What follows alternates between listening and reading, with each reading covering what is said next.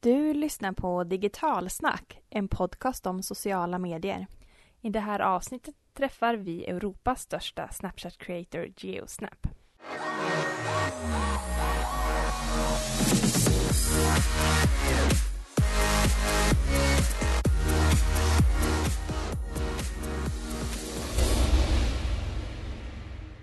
Hej och välkommen till ännu ett avsnitt av Digitalsnackpodden. Det är ju här ni kära lyssnare får träffa de coolaste personligheterna inom sociala medier. Mm, Och det är alltså vi. Nej. vi får väl se. Ja, men sen gör vi ju så mycket annat än bara poddar också. Vi har ju vanliga arbetsdagar. Ja, vi arbetar också och inte bara poddar. Ja. Fast jag skulle inte säga att det är ett vanligt jobb vi har, eller? Ja men precis. Eh, Just nu så håller jag på att råda med ett social media-event i Norrköping, sociala mediedagen. eh, Som är några gånger per år i ny stad varje gång. Eh, Vi har också fotat för en ny kund, vi har skapat Mm. mycket nytt eh, fotoinnehåll. Eh, Det gör vi också på dagarna. Ja. Vad har du gjort? ja, idag har jag varit på en mässa. Mm. Har varit på Linköpings näringslivsmässa. Det var också spännande att träffa en hel del olika företag. Så ibland är man ute och nätverkar och ibland sitter man antingen hemma och jobbar. Det gjorde jag ju häromdagen. Det har jag inte gjort på länge. Det är rätt mysigt. Då har jag mina vovvar där. Mm, ja men verkligen. Vi har ju världens bästa jobb brukar vi faktiskt säga. Det är eh, flexibelt under ansvar, eller vad brukar vi säga? Ja men något sånt. Mm. Ja. Och förra veckan var jag i Oslo, alltså Norges fantastiska huvudstad. Eh, den bjöd på strålande väder och är inte norska ett fantastiskt språk? Du är ju från Finland så att vi, vi gillar ju de nordiska språken förutom Ja. Sverige. Norska känns ju... Eh, Glatt! Ja, och jag vet inte. Jag hade... När jag var yngre så chattade jag mycket med folk från Australien, från USA och allt möjligt. Och jag letade specifikt efter norr, norska människor för att jag tyckte språket var så fint. Så jag sökte efter, men var, de var svåra att hitta då. Har de blivit något mer digitala nu för tiden tror du? Eh, både ja och nej. Eh, tittar vi lite statistik så är faktiskt norskarna de mest sociala på sociala medier. Och framförallt så är det ju Snapchat som sticker ut som kanal som man använder mycket mer i Norge än de andra nordiska länderna. Eh, det kommer vi prata lite mer om senare i podden, vad det kan bero på. Ehm, men annars så har man kanske lite svårare för själva yrket, typ social media manager, att man liksom bara jobbar renodlat med sociala medier som, som vi gör. Uh, Det kan jag säga att man har. Så användarna har kommit långt på vissa kanaler som inte vi är vana med, men företagen ligger lite efter. Ja, Mm. så kan man säga. Sammanfattar det hela. Och vad jag gjorde i Norge förutom att nätverka och eh, på tal om norskan, det är ju fantastiskt när man ska åka upp till sitt hotellrum och allting heter etage. På svenska så är ju det liksom en våning, alltså våningsplan tre. Det låter inte alls lika läckert, men på norska då är det så här etage. Eh, Det låter nästan magiskt. som en så här lyxig, att man Exakt. har ett helt, ett helt etage. Exakt. Ja. Så ja, det är lyxigt. Eh, men då träffade jag då Europas största Snapchat creator och som är mer känd kanske som Geosnap. Men egentligen så heter han Jerove Pedersen. Eh, och vi fick ett skitbra snack kring eh, hur han lyckades få ungefär en miljon visningar eh, om dagen på Snapchat. Det är helt galet. Helt sjukt mycket. Eh, han når ut till en hel värld Snapchatters. Hur han får sina idéer. Han jag har en ganska speciell stil Mm. där han då ritar. Han tar en smygfoto på Snapchat och sen ritar han då dem till kanske en liten drömvärld. Mm. Eh, han ritat en glass på mig. Jag älskar glass. eh, och den här filmen kan ni se på våran webb hur han ritade. För han säger att det är lite som att rita i paint om ni lyssnare kommer ihåg den tiden. Alla som är 90-talet. födda före 90-talet. Precis. Ja. Um, ungefär så. Men här kommer en fantastisk intervju med Geosnap. Idag är jag, Cecilia, i Oslo för att träffa Europas största Snapchat creator. Han är ju mest känd för Geosnap. Hej, välkommen till Digitalsnack! Tusen takk. Du, du får ju berätta om det här med hur startade liksom idén med Geosnap? Jo, eh, jeg satt på en flyplass og venta på et forsinka fly. Så hadde jeg vel nesten akkurat lasta Snapchat. Jeg hadde typisk de ti nære vennene du har i Snapchat. Um, jeg sitter der og søker hva man kan gjøre i Snapchat, og venter da egentlig på et forsinka fly. Så får vi plutselig vite det at nå er flyet enda mer forsinka. Og like ovenfor meg så sitter det en annen person med ei avis og gir fra seg et Åh, dette, dette vil jeg rett og slett ikke. Og jeg sitter med Snapchat i hånda, så tenker jeg da at eh, hva om jeg kan få denne personen til å være et annet sted? Og da sikter jeg opp kameraet i Snapchat, tar et snikbilde av personen og tegner en rakett mellom eh, benene hans. Eh, og sender ham til månen i snappen min. Det var sikkert dit han ville da. Det var sikkert dit han ville. Eh, altså Det er det som er egentlig bakgrunnen på de bildene jeg lagrer i Snapchat. Det er det at eh, de tilfeldige bildene jeg tar, de eh, har ikke noe mening i seg før jeg har tegna på dem, og da gir jeg bildet en ny historie. Så, Men eh, tilbake til det bildet som jeg sendte da. Eh, de ti vennene mine i Snapchat de syntes det var så utrolig bra. De holdt på å le seg i hjel. Og da merka jeg den feedbacken jeg fikk tilbake fra de at oi, her var det noe spesielt noe. Og da dulter min fru borti meg i skuldra og eh, sier til meg rett og slett også det at det her burde du gjøre noe mer med. Smart tjej. Smart skje. og det gjorde jeg absolutt. Eh, og da, da begynte jeg å fortsette mm, Nå var dette min private konto. Så da tenkte jeg at nå vil jeg opprette en ny konto. Eh, og eh, produsere da daglig disse bildene. For å se om det kunne ha noe effekt på enda flere mennesker. Mm. Hvor lang tid tog det innan du merket at det kom nye? Fylte på de her tio? Ja, det ble jo det ble litt den der eh, effekten med å kalle det egentlig word by mouth i begynnelsen. At folk begynte, altså mine venner begynte å snakke med andre om det jeg gjorde i Snapchat. Og da begynte det å rulle inn litt mer og mer følgere. Men det var ikke noen sånn ekstreme mengder. Men eh, etter hvert som jeg produserte mer og mer, så vokste vel følgerne mine opp til sånn 200-300 plutselig, hvor det var venner av venner av venner som fulgte med på dette. Og det var kanskje bare innen et par uker. Men så tenkte jeg det at jeg må jo få dette her til å vokse enda mer. Jeg har lyst til å gjøre dette større, for det, her sitter jeg med et prosjekt som jeg har rett og slett troa på kan gå viralt.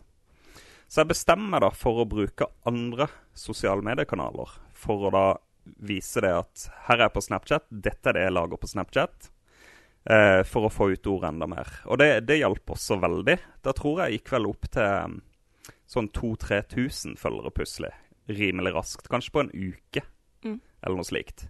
Og da er vi vel oppe i tre uker. Eh, og så tenkte jeg ok, ja, dette går jo egentlig ganske bra og raskt, men kan jeg få det til å gå enda raskere? Så skrev jeg en artikkel på boardpanda.com hvor jeg skrev om mine bilder. Og så var jeg litt lur, så sendte jeg eh, linken til den artikkelen til de som jobber med boardpanda.com. Og så skrev jeg litt sånn, eh, kan jeg huske at eh, Oi, jeg vet ikke om jeg har gjort helt riktig. Kan dere se på den artikkelen om jeg har gjort det helt riktig? Og de kikka på artikkelen, og etter det jeg håpte litt også på, var det at de skulle få interesse i denne artikkelen, og det gjorde de absolutt. Så de tok egentlig over artikkelen min, og gjorde han eh, mye snyggere egentlig enn det han var. Og bare kjørte han ut da til millioner av følgere på Facebook. Og da var det gjort, egentlig. Da eksploderte hele greia og ble spredd utover hele verden. Så heftig. Hvilken resa. Absolutt. Det her namnet har ju vissa kanske lite problem med att liksom hitta dig ehm, som jag tänker när jag tänker på ditt namn så tänker jag G-O Snap. Hur Yes. kom det till? Det er ganske enkelt. Mitt navn er Geir Ove. Snapchat. G-O. Snap. Og så tok jeg litt på den der eh, Altså, det er initialene mine, så jeg tok på ordlyden på G. Mm. Og da tenkte jeg G-E-E, og så OH, som er O, og Snap. Um, jeg angrer på det navnet. Snyggt! Ja, det det er en bra koppling. ja, ja. Eh, grunnen til at jeg angrer også på navnet mitt, det er fordi at eh, alle har problemer med å stave navnet. Men når jeg først gikk viralt med et navn, så kan du ikke endre navnet. Nej. Så Tyvärr. det var litt vanskelig. Ungefär som vårt namn här i Norge, när alla tror att vi är ett snacks. Ja. Eftersom snacka är med två K här och inte CK, för då är det ett snacks. Så lite roligt med de här Ja, ja. Du, kan du berätta hur en dag ser ut i ditt Snapchat-liv? Hur, hur är liksom creative Snapchatter? Vad gör man? Det er veldig, altså Hovedsakelig så er det jo det med å tenke på min egen konto. Fordi eh, når jeg har så mange følgere, så tenker jeg det at uh, Nå legger jeg over til Svorsk med i gang, vet du. um, når jeg har så mye følgere, så vet jeg det at uh, jeg må underholde disse. Mm. For å holde interessen der. Uh, og Det var egentlig også derfor jeg starta kontoen min. Og det var for å få mennesker til å bli glad av det innholdet jeg lager. Det er veldig viktig for meg. Og da har jeg lyst til å glede mennesker hver dag. Men min hverdag er det da at uh, jeg må ta hensyn til mine følgere. Uh, men så har jeg også masse forskjellige prosjekter på sidene. Som enten krever at jeg må reise utenlands, eller at jeg sitter på et prosjekt som må leveres innen tre dager. Så hele tida har jeg egentlig deadline på deadline på deadline som, som egentlig er der for meg. Gillar du å jobbe så her? Ja, absolutt. Jeg elsker det. Det er jeg har som sagt, jeg, sa, eh, jeg har jo den utdannelsen som grafisk designer, og jeg liker veldig godt å leke med det kreative. Og ved det jeg har gjort her, så har jeg jo blitt plutselig til en innholdsskaper. En kreativ fyr som uh, lager masse innhold. En storyteller, rett og slett. Og det, det, er jo egentlig litt innenfor den samme kategorien, da. Så egentlig så kan du si at når jeg jobber, så leker jeg egentlig hver dag. Altså, jeg har det egentlig bare kjempegøy. Mm. Du hittade ju din grej. Du säger du var grafisk designer och det blev ut naturligt att liksom vara kreativ och leka med det. Om vi tänker företag som inte riktigt har vågat hitta sig till och använda Snapchat. Mm. Vad är viktigt att tänka på innan man startar ett konto? Behöver man ha någon nisch eller hur, hur, hur ska man tänka? Altså Snapchat vil jeg si Vi kan ta en sammenligning da med f.eks. Instagram. Uh, og For meg så vil alltid Instagram være den litt mer polerte siden av din bedrift. Uh, mens uh, Snapchat så er det litt mer den ærlige siden av bedriften din. Kanskje litt mer innsiden av bedriften din. Så hvis en bedrift skal starte opp på Snapchat, så Det første jeg har hørt mange bedrifter sier til meg, er det at oi, dette har vi ikke tid til å starte med Snapchat også, siden vi har allerede et publikum på Instagram eller Facebook eller andre kanaler.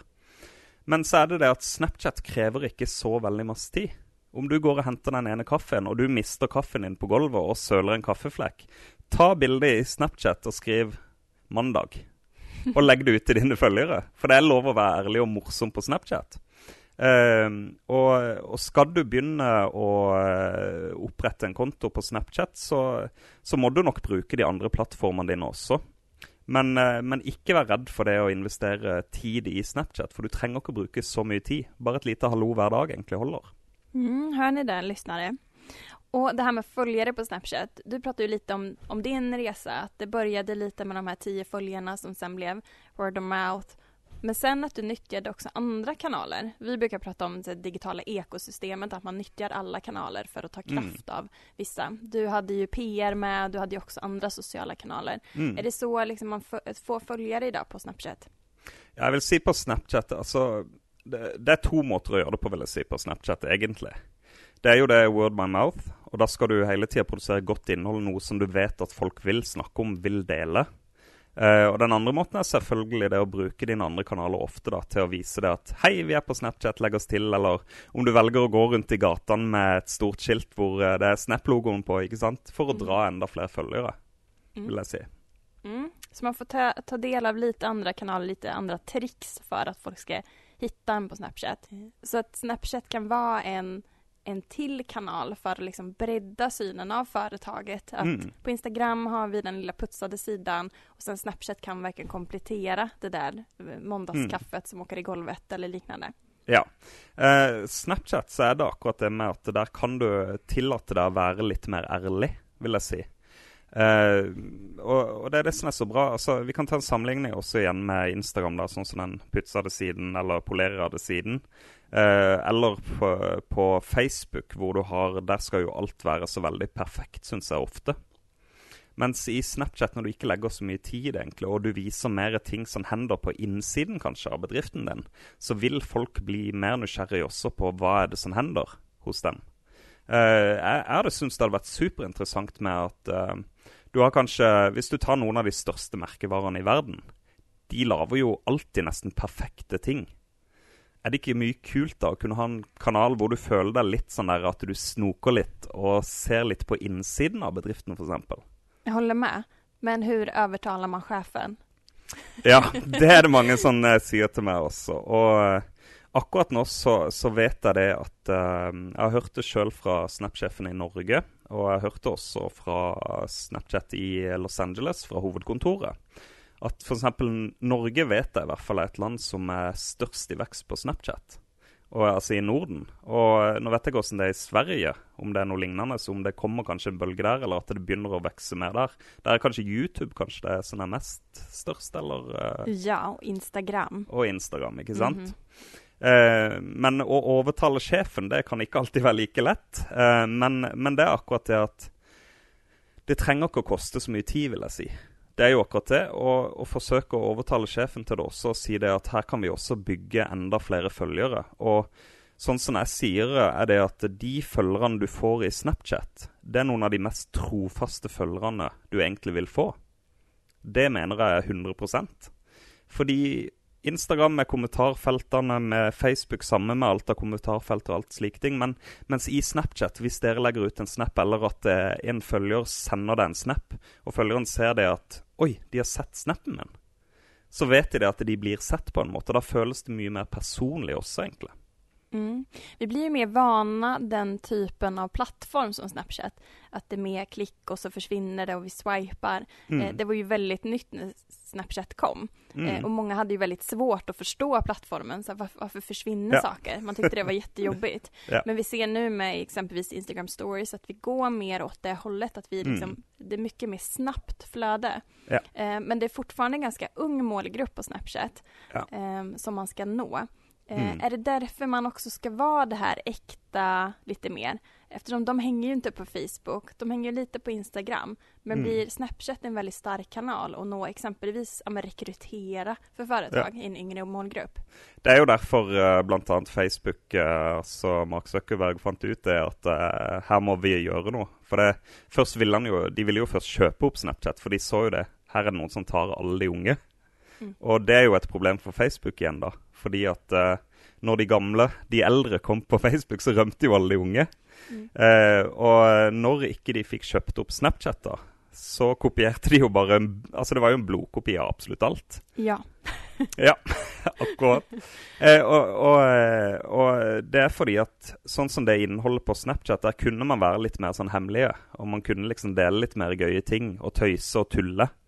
Uh, mens eh, altså om du har Facebook og har eh, hun ene tanten din på Facebook som hele tiden kommenterer bildene dine, så så plutselig alle det. Mm. Mens på Snapchat så var det ikke, der ser du jo ikke det uansett, så der kan du faktisk kommentere og skrive tilbake til tøystanta di eller ikke sant. Noe slikt. Hvor mye tid legger du på Snapchat? Tenker jeg dels den kreativa delen som du gjør helt fantastisk. Följer ni inte Geosnap på Snapchat? Gjort. Um, helt otroligt, men det tar ju också tid. Men jag tänker också, du har ju väldigt engagerade följare, för det är ju också där man vill ha åt på Snapchat, mm. att någon ändå reagerar och skickar en snap tillbaks. Um, hur mycket tid lägger de på de här två, alltså kreationen och även interaktionen? Ja.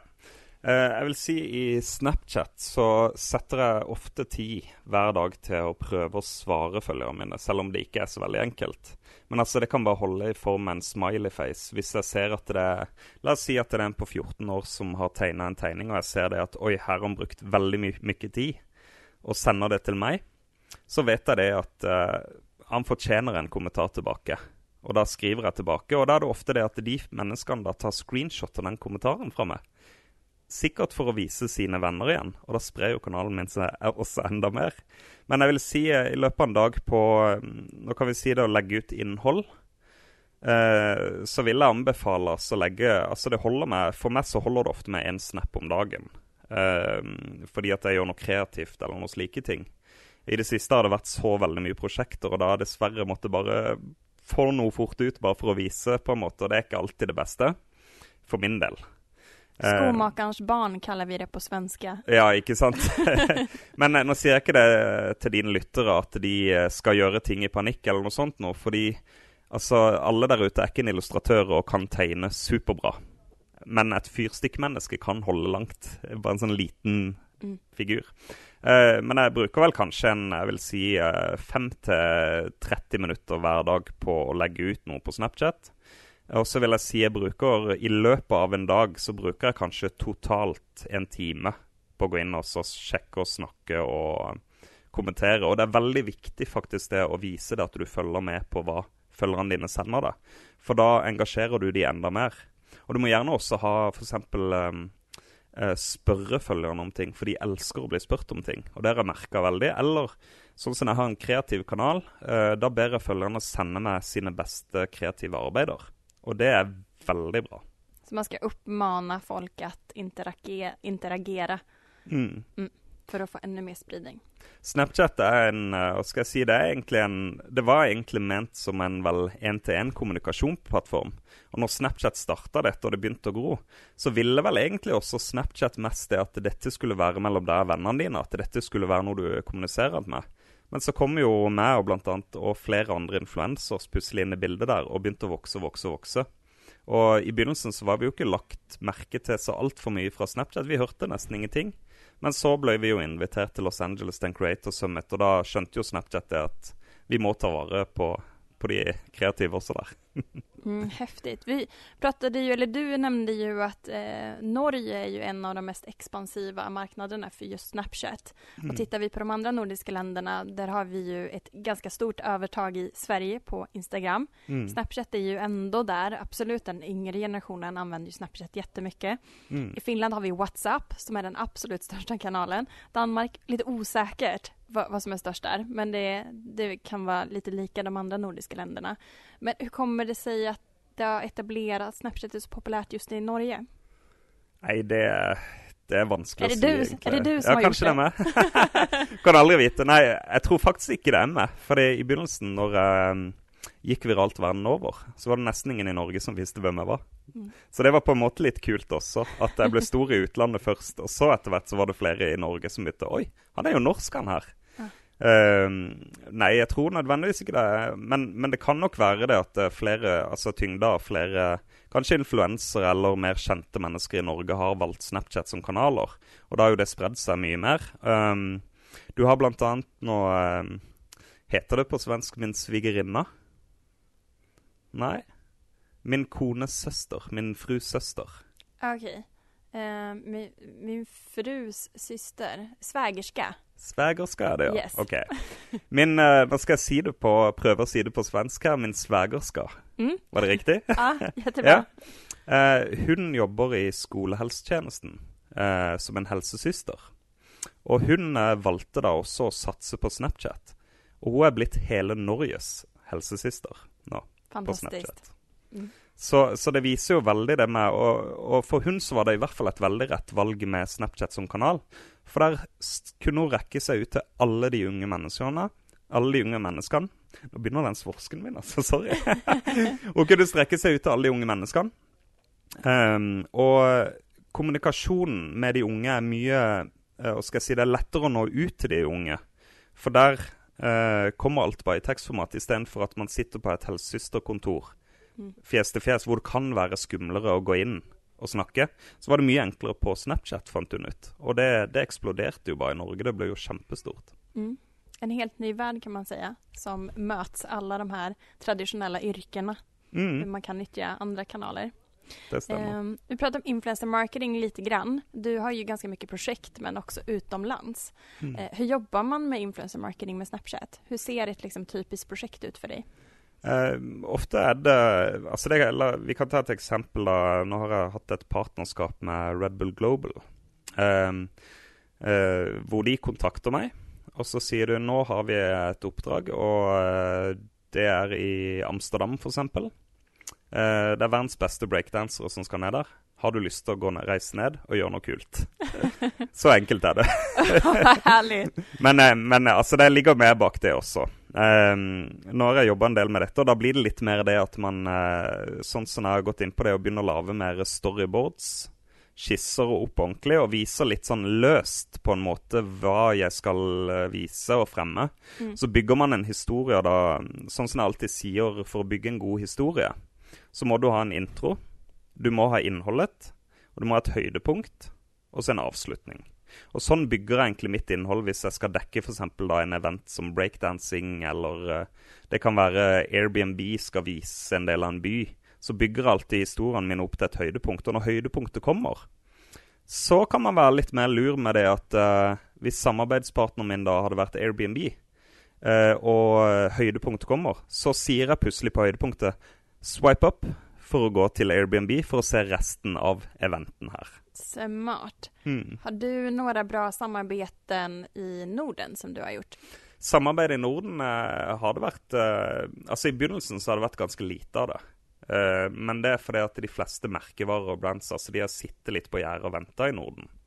Eh, men, men nå vil jeg se virkelig tida for å kaste seg på det. da, for man ser, Når man ser den, for den veksten som er i Snapchat her, og hvor populært for det er i Norge, så er, er det jo ikke Altså Nå har du jo SnapAds, nå har du Snap StoryAds også.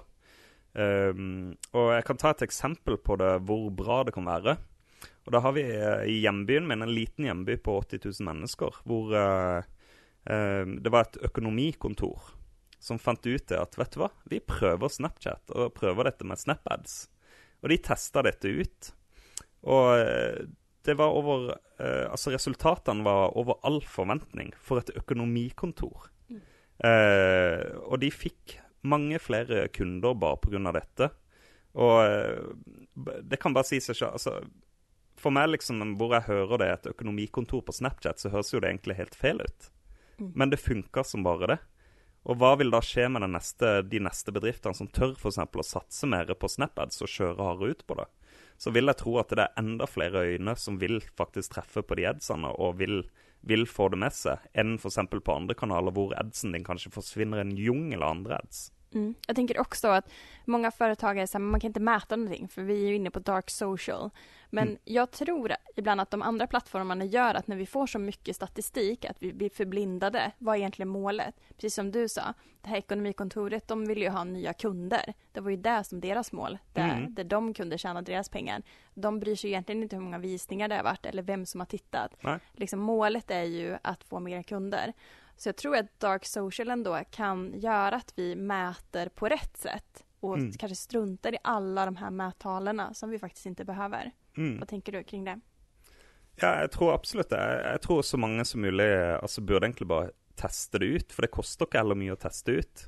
Og så, Det er jo ikke verre enn å bare se om man får noen resultater ut av det.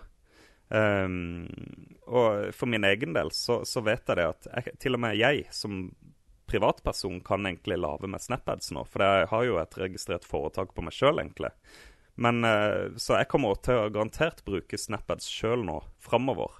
Først må jeg bare lage med en eh, merch-store og lage litt ting som f.eks. jeg kan friste mennesker med. da egentlig, For ellers så Jeg kan prøve å selge innhold også, selvfølgelig. Men, eh, men jeg tror heller det at veien for meg hadde for vært det å satse på å selge litt mer ting, egentlig, rett og slett. Eller klær, Mm. eksempel. Mm, vi brukar ju säga att ju tidigare man är på en plattform ju mer effekt får man. För när alla är där och trängs, precis som du säger i det här Mm. eh, Instagramflödet, då, då fightas man med ju många, många fler. Då sticker man ju inte ut så himla mycket. Mm. Eh, jag tänkte att du skulle få spåna lite framtid och Snapchat. Ja. Eh, vi har ju Instagram stories som då har släppt otroligt många funktioner nu på de här två åren som de har släppt. Mm. Eh, där företag ju ser såklart en enkelhet att använda Instagram stories istället för Snapchat och kanske väljer bort det. V vad tror du? Hur ser framtiden ut för Snapchat? Um, altså, jeg kan ikke si altfor mye. Altså, nå, eh, nå jobber jeg også direkte, ofte med Snapchat, så, så det er ikke altfor mye jeg kan si. Men, eh, men eh, jeg vil nok si at jeg tror nok det kommer et par spennende ting etter hvert som man virkelig burde følge med på på Snapchat. De er inne i en tøff periode over eh, Jeg vet det at det har vært litt tøffere kår over i statene, sånn som eh, stokkmarkedet har ikke gått helt etter alle forventninger og slike ting.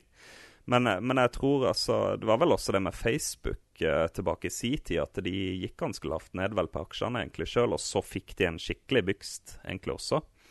Så jeg, jeg, tror ikke, jeg tror ikke Snapchat kommer til å for, forsvinne. For hvis, hvis du går ut og spør de unge i dag hvilke apper de bruker, så er det ofte de nærmer, eh, nevner faktisk Snapchat foran Instagram. Eh, og hvis man da tenker på den veksten som Snapchat har hatt de siste årene, så har det jo vært en enorm vekst av brukere og følgere. Eh, ja, brukere. Mens in, eh, alle som sier f.eks. det med Instagram, da, at ja, men på Instagram der skøyt jo i hvert fall i været. Men Instagram hadde jo allerede mange millioner mennesker fra før av. Så skulle jo ikke mangle da at plutselig at de fikk en enorm vekst da på stories der også. Men, eh, men det er nok tøft, tror jeg, for Snapchat, det som har skjedd der, selvfølgelig. Så jeg skulle ønske, skulle ønske kanskje det hadde vært en sånn copyright-funksjon de hadde kjørt inn på Snapchat i begynnelsen på Stories, eller noe sånt, men, men det kan vel kanskje ikke la seg gjøre. Om. Snapchat försvinner, vad har du för reserv social media? Hva er ditt nest beste social media som du går til? Det er Instagram. Det er Instagram. Der har jeg vel over 44 000 mennesker som følger meg også. Uh, men altså, jeg har ikke brukt veldig mye stories på Instagram sjøl, egentlig. Men det er egentlig fordi jeg liker bedre den renheten i Snapchat, på en måte. Eh, og så er det nok det at uh, Altså, det er, der er sikkert fallskjermen min, men jeg har ikke tro på at det blir en fallskjerm. Jeg har fremdeles troa faktisk på Snapchat. Mm. Den som følger, får se, helt Den- enkelt. Absolutt. Jeg har tre, jag har två sista frågor till dig. Ja. Och den första är de tre absolut sakerna som man ska undvika att göra på Snapchat. Vad är det? Ja. Som et foretak så vil jeg si det at ikke kjør det som en ren ad-kanal. Så hvis du skal lage My Stories, så skal, ønsker jeg ikke å se at uh, i dag er det tilbud på dette, i dag er det tilbud på dette, i dag er det tilbud på dette. Jeg vil ikke se noe sånt nå. Uh, det er en av de største jeg ikke gjør. For det er da Hvorfor skal du oppsøke en kanal når du får servert bare reklame hele tiden? Det er det samme om det kommer reklame på TV. Hva gjør du i reklamepauser? Du går, reiser deg opp og henter deg en kopp kaffe eller noe annet lignende. Kolla telefonen. Kollertelefonen, ikke sant? Eh, nummer to så er det nok det at eh, Altså, det, det sier jo seg sjøl, men eh, eh, forsøk å strekke deg ut til alle. Alle aldre på Snapchat, vil jeg si. Det har alltid jeg også gjort, og, og det betyr det at styr unna ting som hva skal jeg si, som kan Altså, det er jo egentlig bare Facebook, Instagram Det gjelder egentlig alle kanaler. Styr unna nakenhet, styr unna vold, styr unna ting som kan virke støtende for forskjellige grupper. Eh, det er lov å ta opp problematikken rundt det, f.eks., og være ærlig rundt det. Men, eh, men aldri forsøk å fornærme følgerne dine, vil jeg si. For da, da skyter du deg sjøl i leggen, vil jeg si. Mm. Klokt eh, tips. Og det um, siste som man absolutt ikke skal gjøre på Snapchat. Jeg tror egentlig det er mest de to eh, første egentlig som gjelder 100 Ellers så eh, Altså, et tredje tips er ganske vanskelig, fordi på Snapchat kan du gjøre så veldig mye, vil jeg si. At du Det fins ingen begrensninger, bare du holder deg unna de to første. Så var jag si. for tråkig. Det er ditt tredje tips. Nytt Vet du hva? Det var faktisk det tredje tipset. Takk for hjelpa. ja, men det var vanskelig, det, egentlig. For det, det spørsmålet der har jeg ikke fått så veldig ofte. Og de gangene jeg har blitt spurt om det, så, så er det egentlig det med å styre unna og lage en ren reklamekanal. Mm. Og nummer to egentlig bare det der styre unna det med vold, nakenhet og alt mulig. Mm. Um, så er det egentlig ikke Nei, det er ikke noe mer. Perfekt. Og dine tre beste tips for å lykkes på Snapchat? Ja. Det er lave Jeg vil si absolutt prøv å lage engasjerende innhold. Prøv å bli en storyteller. Bli trygg på deg sjøl med å snakke foran kamera. Eh, og da tenker du ofte det på innhold, med at det skal ha en start. Det skal ha en innledning, um, og det skal inneholde i seg. Og det skal ha et høydepunkt, og det skal ha en avslutning. Men det er ikke hver dag du må gjøre dette. Det holder med den ene mandagen hvor du mister kaffekoppen din. Ta snappen av eh, kaffesøl og skriv 'mandager'. Så holder det eh, langt. Eh, nummer to så vil jeg si at eh, engasjer følgerne dine. Det er veldig viktig. Få de, Still de spørsmål. De er veldig interessert i å svare. Eh, snakk med følgerne dine så mye du har tid. Eh, og nummer tre så vil jeg si det at eh, prøv å bringe noe nytt til kanalen din. Eh, prøv å være kreativ. Altså, jeg ber ikke alle der ute være illustratører og kunne tegne kjempebra, men prøv å finne på noen nye greier på Snapchat. Prøv å finne en sånn ny vei eller ny måte å gjøre noe på, vil jeg si. Og det er jo kjempevanskelig. men, men, eh, men det er min aller største anbefaling. For det, hvis du greier å finne på den der ene lille tingen på kanalen din som gjør at det blir en snakkis, så, så sprer det seg. Da snakker folk om det. Da kan det plutselig bli delt. Den ene videoen du la ut da, som du testa ut ei ny greie bare for moro skyld, og du legger den ut på kanskje noen andre kanaler, så vil plutselig folk dele den. Så ja, det vil jeg si er et godt tips nummer tre. Tre superbra tips tycker jag. Stort Tack. tack för att du vill vara med och prata Snapchat. Tusen takk.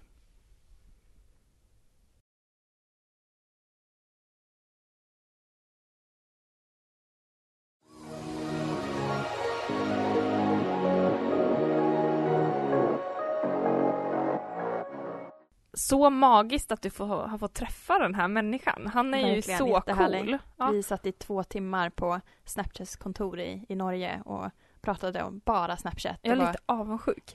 heaven. Ja, jag gillar, det jag gillar väldigt starkt med honom är ju att man skulle tro att han bara håller på med Snapchat. Men det gör han ju inte, utan han har ju förstått det här med att man behöver dra styrkan av hela digitala ekosystemet för att få det att funka. Och så vinner han på det då på Snapchat. Det är helt fantastiskt. Mm, verkligen. Eh, och det som man kan fundera på är ju lite Snapchats framtid, hur det kommer att se ut. Eh, vi, vi har gillat Snapchat, men vi tycker ju Vi har fortfarande... också ogillat dem. Ja, det är ju väldigt svårt att vara företag på Snapchat Mm. fortfarande när det kommer till administration. Mm. Det låter jättetrist. Men vi hamnar ju där någonstans på in och Mm. utloggning och vem ska sköta kontot och um, tyvärr så hamnar vi lite där och även om man lite statistik som man kan visa upp. Lite Mm. sådana Men så finns det ju så många sjukt fina funktioner och själva grundidén med Snapchat är ju helt fantastisk. Så man blir lite så här hatkärlek, att man älskar kontot men det är jobbigt att jobba i som företag. Det är lite råddigt. Mm. Tyvärr. Och de har ju en liten uppförsbacke när vi tittar på Instagram stories.